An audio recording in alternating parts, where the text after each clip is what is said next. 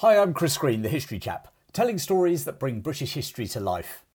55 Days at Peking is the title of a 1963 Hollywood movie and is based upon a real historical event the siege of the foreign diplomatic quarter in Peking, now Beijing, during the Boxer Rebellion in 1900. The film, starring Charlton Heston, Ava Gardner, and David Niven, is a swashbuckling period piece. But what are the real historical events? And how close has the film come to them? This is the story of the Boxer Rebellion, an eight nation army, and that siege that really did last for 55 days at Peking. China at the end of the 19th century was an empire in decline. European powers, plus the USA and Japan, were exploiting the country, with preferential trading deals, concession ports, and spheres of interest. Many Chinese called them unequal treaties, not least because some of them were obtained through armed intervention such as the two Opium Wars fought with the British and the French, and the recent 1895 Sino Japanese War. Inside China, there was growing resentment at both the treaty provisions and the way they'd been obtained. There was also hostility to westernisation, especially the work of missionaries, who were the most obvious form of interference in traditional Chinese ways of life by these so called foreign devils. Elsewhere, foreign imports on heavily beneficial terms to the foreigners, and often the product of those unequal treaties, also threatened local industries, for instance, the cotton industry in Shandong. And finally, a series of natural disasters, including droughts and floods, exacerbated both the suffering and, in turn, anti foreigner attitudes. China was a powder keg waiting to explode, and the explosion was coming.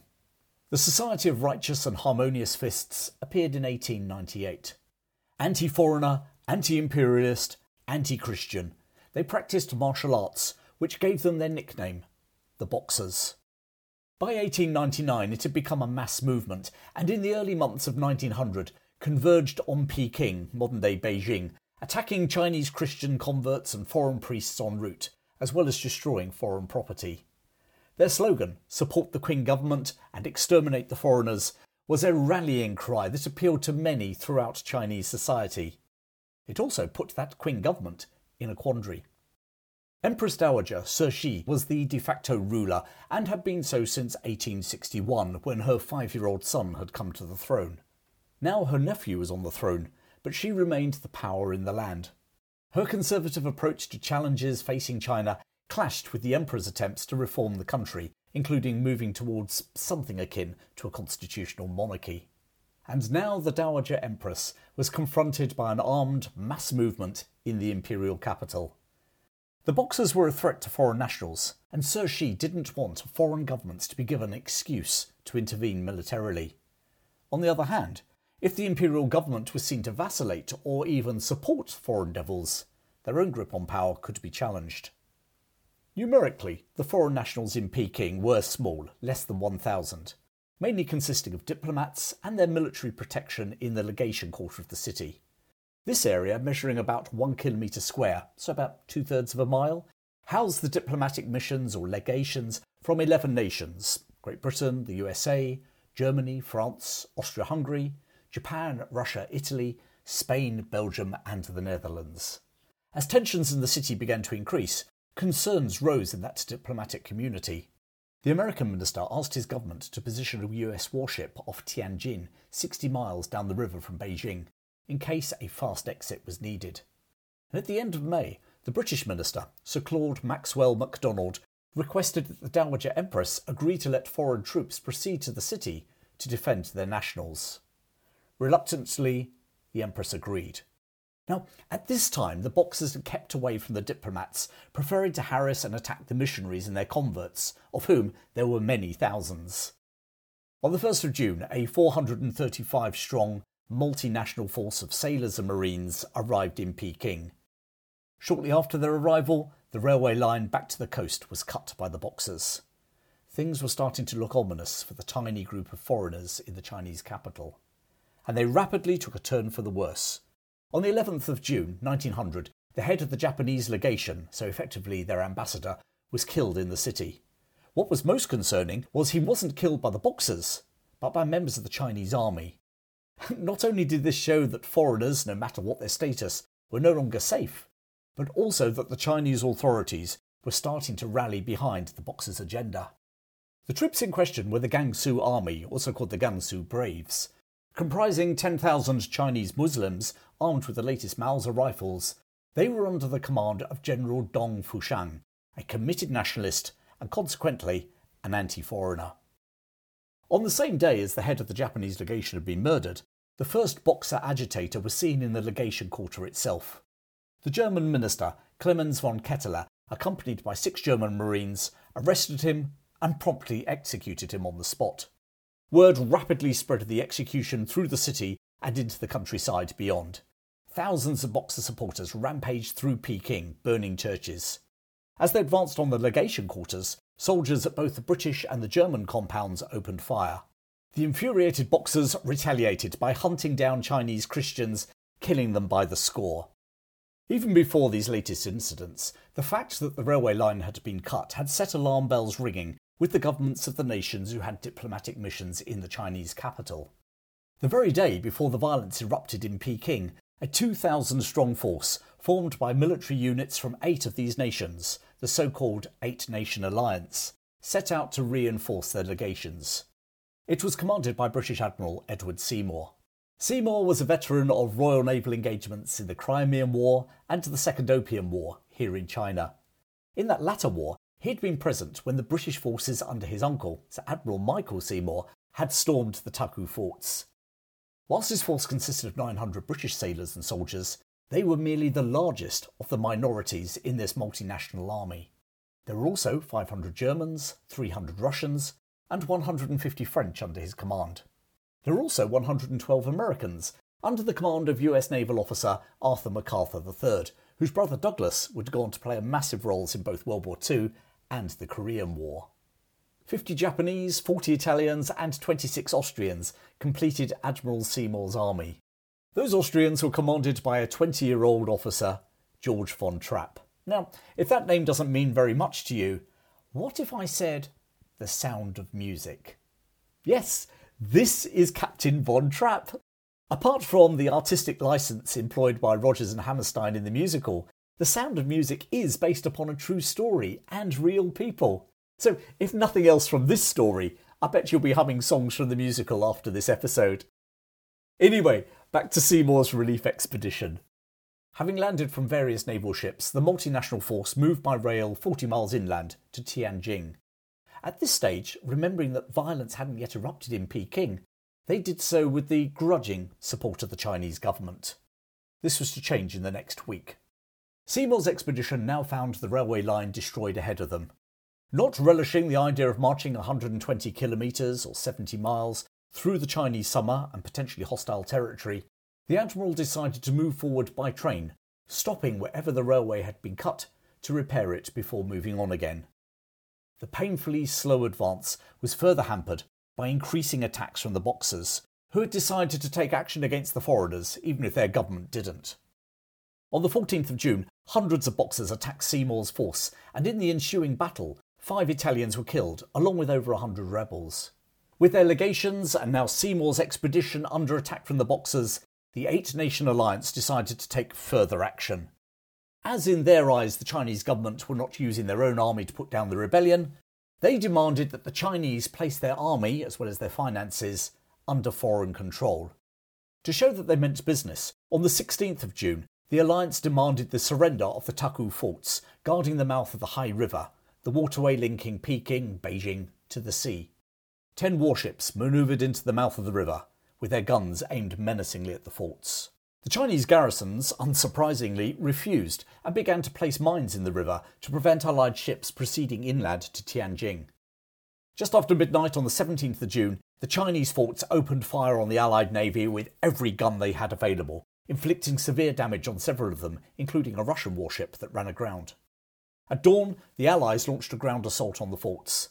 In a bitter struggle, 170 of the 900 attackers were killed or wounded, but by 6:30 a.m the forts had been captured. No precise records exist as to how many of the 2,000 defenders died, but contemporary reports talk about the forts flowing with rivers of blood. The high handed ultimatum, followed by the attack on the Taku forts without any declaration of war, turned the Dowager Empress. She saw the ultimatum and the actions on the coast as revealing the Eight Nation Alliance's true colours They didn't want to protect their diplomats in Peking. They wanted to carve up China, just like they had Africa. Still, some of her courtiers urged caution. It was, they said, madness to take on all eight nations at the same time. But the defiant 64 year old Cixi retorted, If we must perish, why don't we fight to the death? And she now threw her weight behind the Boxers. On the 19th of June, the Dowager Empress ordered the legations to leave the capital within 24 hours. The German minister, Clemens von Ketteler, the man who had executed the Boxer just over a week before, set out to the imperial palace to protest at the order. As he made his way through the capital, he was stopped by a Chinese army patrol. Incensed by the attacks on the Taku forts, the officer commanding the patrol shot the German minister dead. It was now the turn of the diplomats to see the Dowager Empress's true colours. Forget the threat posed by the Boxers. The Chinese army themselves could massacre them all. There was no way they would trust the army to give them safe passage to the coast. There was only one alternative. The legation quarter was fortified, and throughout the day, missionaries, businessmen, and their families raced there from across the city. In response, Cixi ordered the compound to be blockaded. The siege of the diplomatic legations was now on. It would last 55 days. 55 days at Peking. Inside this tiny area were 473 foreign civilians, including 149 women and 79 children, 409 soldiers, sailors, marines, and 3,000 Chinese Christians. A further 3,000 plus Roman Catholic Chinese were holed up in the nearby Catholic cathedral, protected by 43 Italian and French soldiers. Overall command of the defence was tasked to the British minister, Sir Claude MacDonald. It was MacDonald that David Niven's character in the film 55 Days at Peking is based upon, although in the movie, Niven's character is for some reason called Sir Arthur Robertson. The 48 year old MacDonald had formerly been in the army, being commissioned in the 74th Regiment of Foot in 1872 and going on to serve in the Anglo Egyptian War under General Sir Garnet Wolseley. He'd been Her Majesty's Minister in China for the last four years. Here, during the siege of Peking, his chief of staff was the secretary to the US legation, Herbert Squiers. Like MacDonald, Squiers was a former soldier turned diplomat and would later serve as the US minister in both Cuba and Panama. It fell to the 409 sailors, marines, and soldiers to defend a perimeter measuring over 2,000 yards through an urban landscape. They were joined by most of the male civilians. The defenders had to principally rely on small arms and three machine guns to hold their positions. An old muzzle loading cannon constituted their only artillery. This ramshackle composite cannon comprised a barrel provided by the British, a carriage from the Italians, shells provided by the Russian contingent, and was crewed by US troops. Not surprisingly, it was nicknamed the International Gun. Two days into the siege, the Boxers set fire to the areas north and west of the British legation in hopes of frightening the foreigners into leaving. However, a change in the wind meant the flames turned and the fires consumed many Chinese buildings instead. Whilst a multinational defence, it effectively panned out that each nation would be responsible for defending their own legation. Thus, for instance, the Austro Hungarians and the Italians spent most of their time defending their own most vulnerable compounds. Those nations with less exposed legations or with surplus men filled in the gaps and provided reinforcements when needed. The Japanese, for instance, under Colonel Shibagoro, defended the line through the Fu, a mansion with large gardens that was also housing hundreds of Chinese Christians. Meanwhile, the Germans and the Americans held key positions on top of the Tartar Wall. Standing at 45 feet high and 40 feet wide, the Tartar Wall towered over the legation compound, and if the Boxers could capture it, they could rain rifle fire down onto the defenders below. The Chinese built barricades on the wall and slowly moved closer and closer to the German and American positions. Finally, on the 30th of June, 10 days into the siege, an attack by 2,000 Boxers forced the Germans to abandon their position.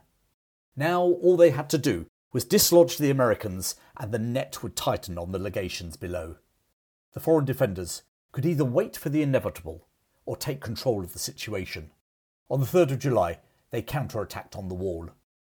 The counterattack was conducted by a joint force of Americans, British, and Russians, commanded by US Marine Captain John Twiggs Myers. Born in 1872, Myers had joined the Marines in 1895 as a second lieutenant. During the recent Spanish American War, he had participated in the capture of the island of Guam in the Pacific and then had served in the Philippine USA War. He'd arrived in Peking in May 1900 to bolster the guard at the US legation. Captain John Myers is the character played by Charlton Heston in the film 55 Days at Peking, but once again, his name was changed in the film to Major Matt Lewis. In the dead of night, he launched his counterattack on the Chinese barricades. As planned, his men caught the Chinese completely by surprise, killing 20 and driving their confused comrades back. British Minister and effective commander of the besieged garrison, Sir Claude MacDonald, later wrote that Myers' counterattack was the most successful operation of the entire siege. Myers himself was injured during the attack when a Boxer defender had thrust a spear into his leg. He would spend the rest of the siege in the makeshift hospital set up in the legation compound. But the Boxers never captured the Tartar wall above the legations. Meanwhile, where on earth was Admiral Seymour and his expedition? We'd left them on the 14th of June, having beaten off an attack by the Boxers. Well, since then, things have gone rapidly downhill. With the attack on the Taku forts and the Dowager Empress declaring hostilities, although not declaring war, Seymour now had to deal with the Chinese government troops as well as the Boxers. And it didn't take long for those two forces to unite. On the 18th of June, his force were trying to repair the railway at Langfang when they were surrounded by 2,000 Boxers supported by 3,000 Gansu Braves from the Chinese army. In the ensuing Battle of Langfang, the Chinese forced Seymour to retreat. However, with 400 of their number killed, it had been a costly Chinese victory. That same day, Seymour received news that the legations were surrounded and under attack in Peking. He tried to force an alternative route past the Chinese, but once more he was stopped and he was forced into a further retreat with 200 or 10% of his expedition force wounded. Low on food, ammunition, and medical supplies, Seymour decided that his only option was to dig in and send a message back to the coast requesting urgent support. Despite having come ashore and taken the Taku forts, it took a while for the Eight Nation Alliance to organise a relief force to rescue Seymour's relief force. Finally, on the 25th of June, they reached Seymour, and their arrival wasn't a moment too soon. His position had nearly been overrun by the Chinese, and it was only the discovery of a Chinese munitions cache that enabled his men to hold out. Destroying what remained of the arms cache and spiking his guns, Seymour and the relief column headed back to the coast, unopposed. So, by a week into the siege, the defenders of the legation compound in Peking were no nearer rescue. Indeed, the relief expedition had in itself needed to be rescued. Things weren't looking good for the defenders in Peking. On the 13th of July, 10 days after Captain Myers had secured the Tartar wall, the Boxers, joined by the Chinese army, launched a ferocious attack on the compound.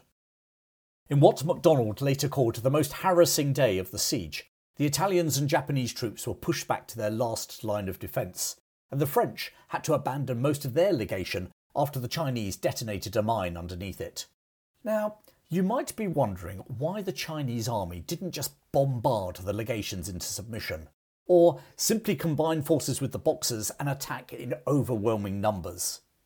The answer is that despite the Dowager Empress's belligerent stance, the Chinese leadership was split between doves and hawks.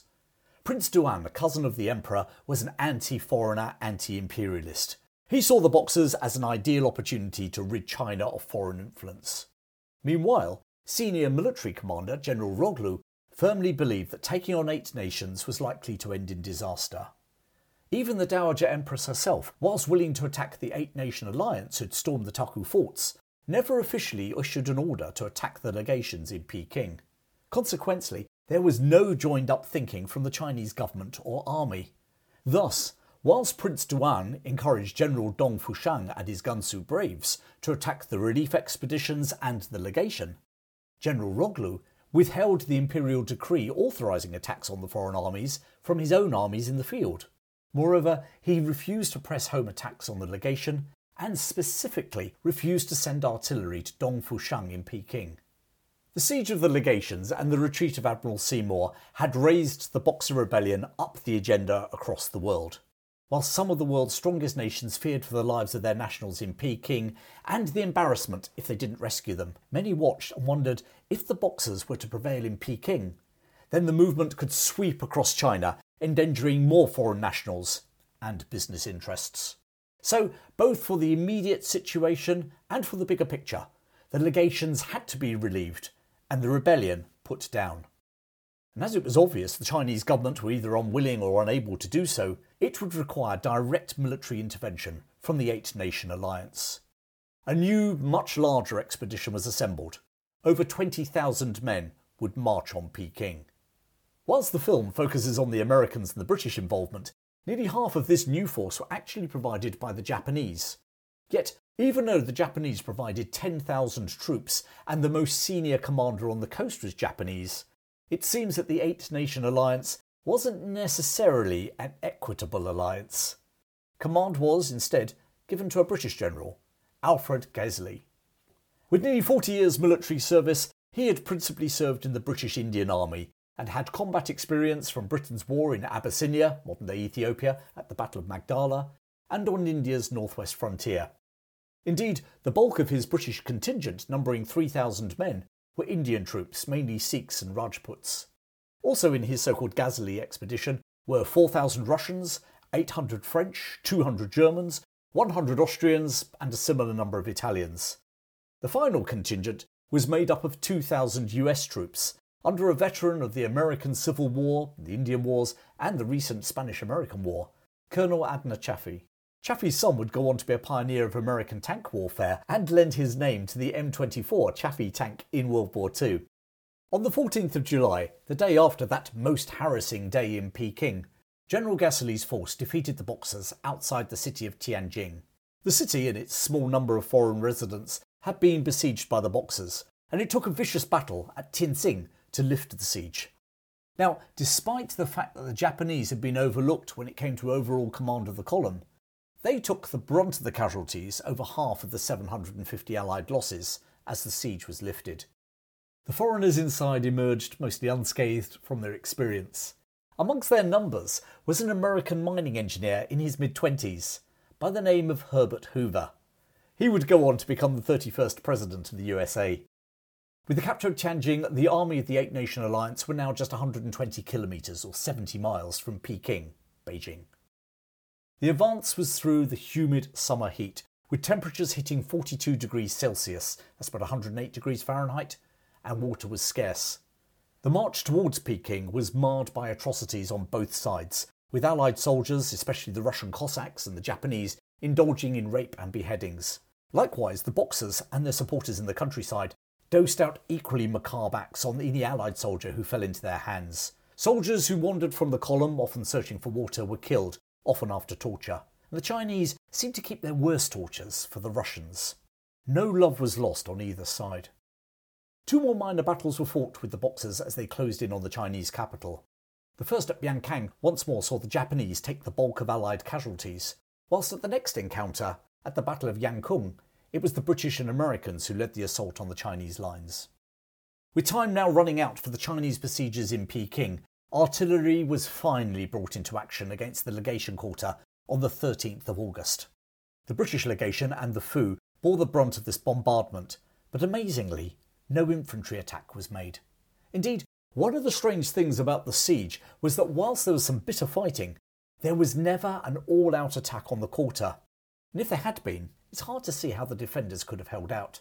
Nevertheless, that's history.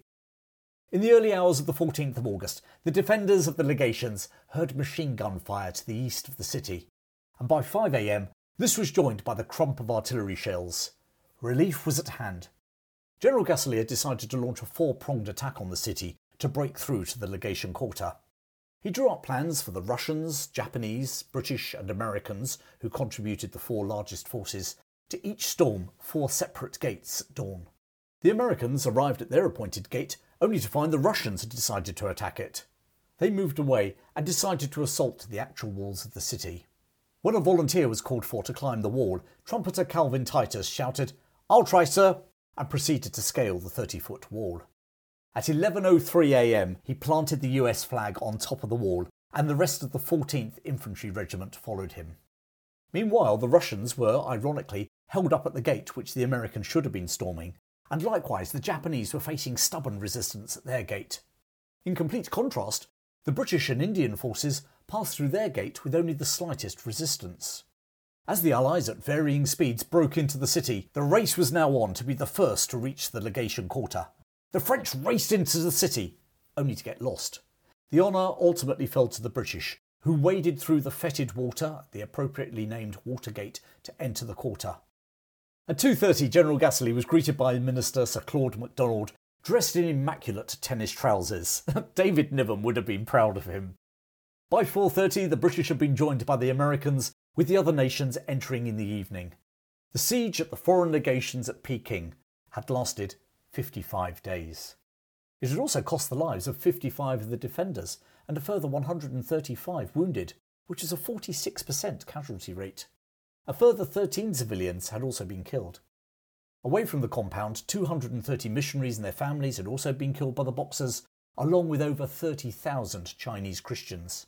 Interestingly, whilst the legation quarter was relieved on the 14th of August, it wasn't until the 16th that the Christians in the Roman Catholic Cathedral and the small garrison of Italian and French soldiers guarding them were rescued.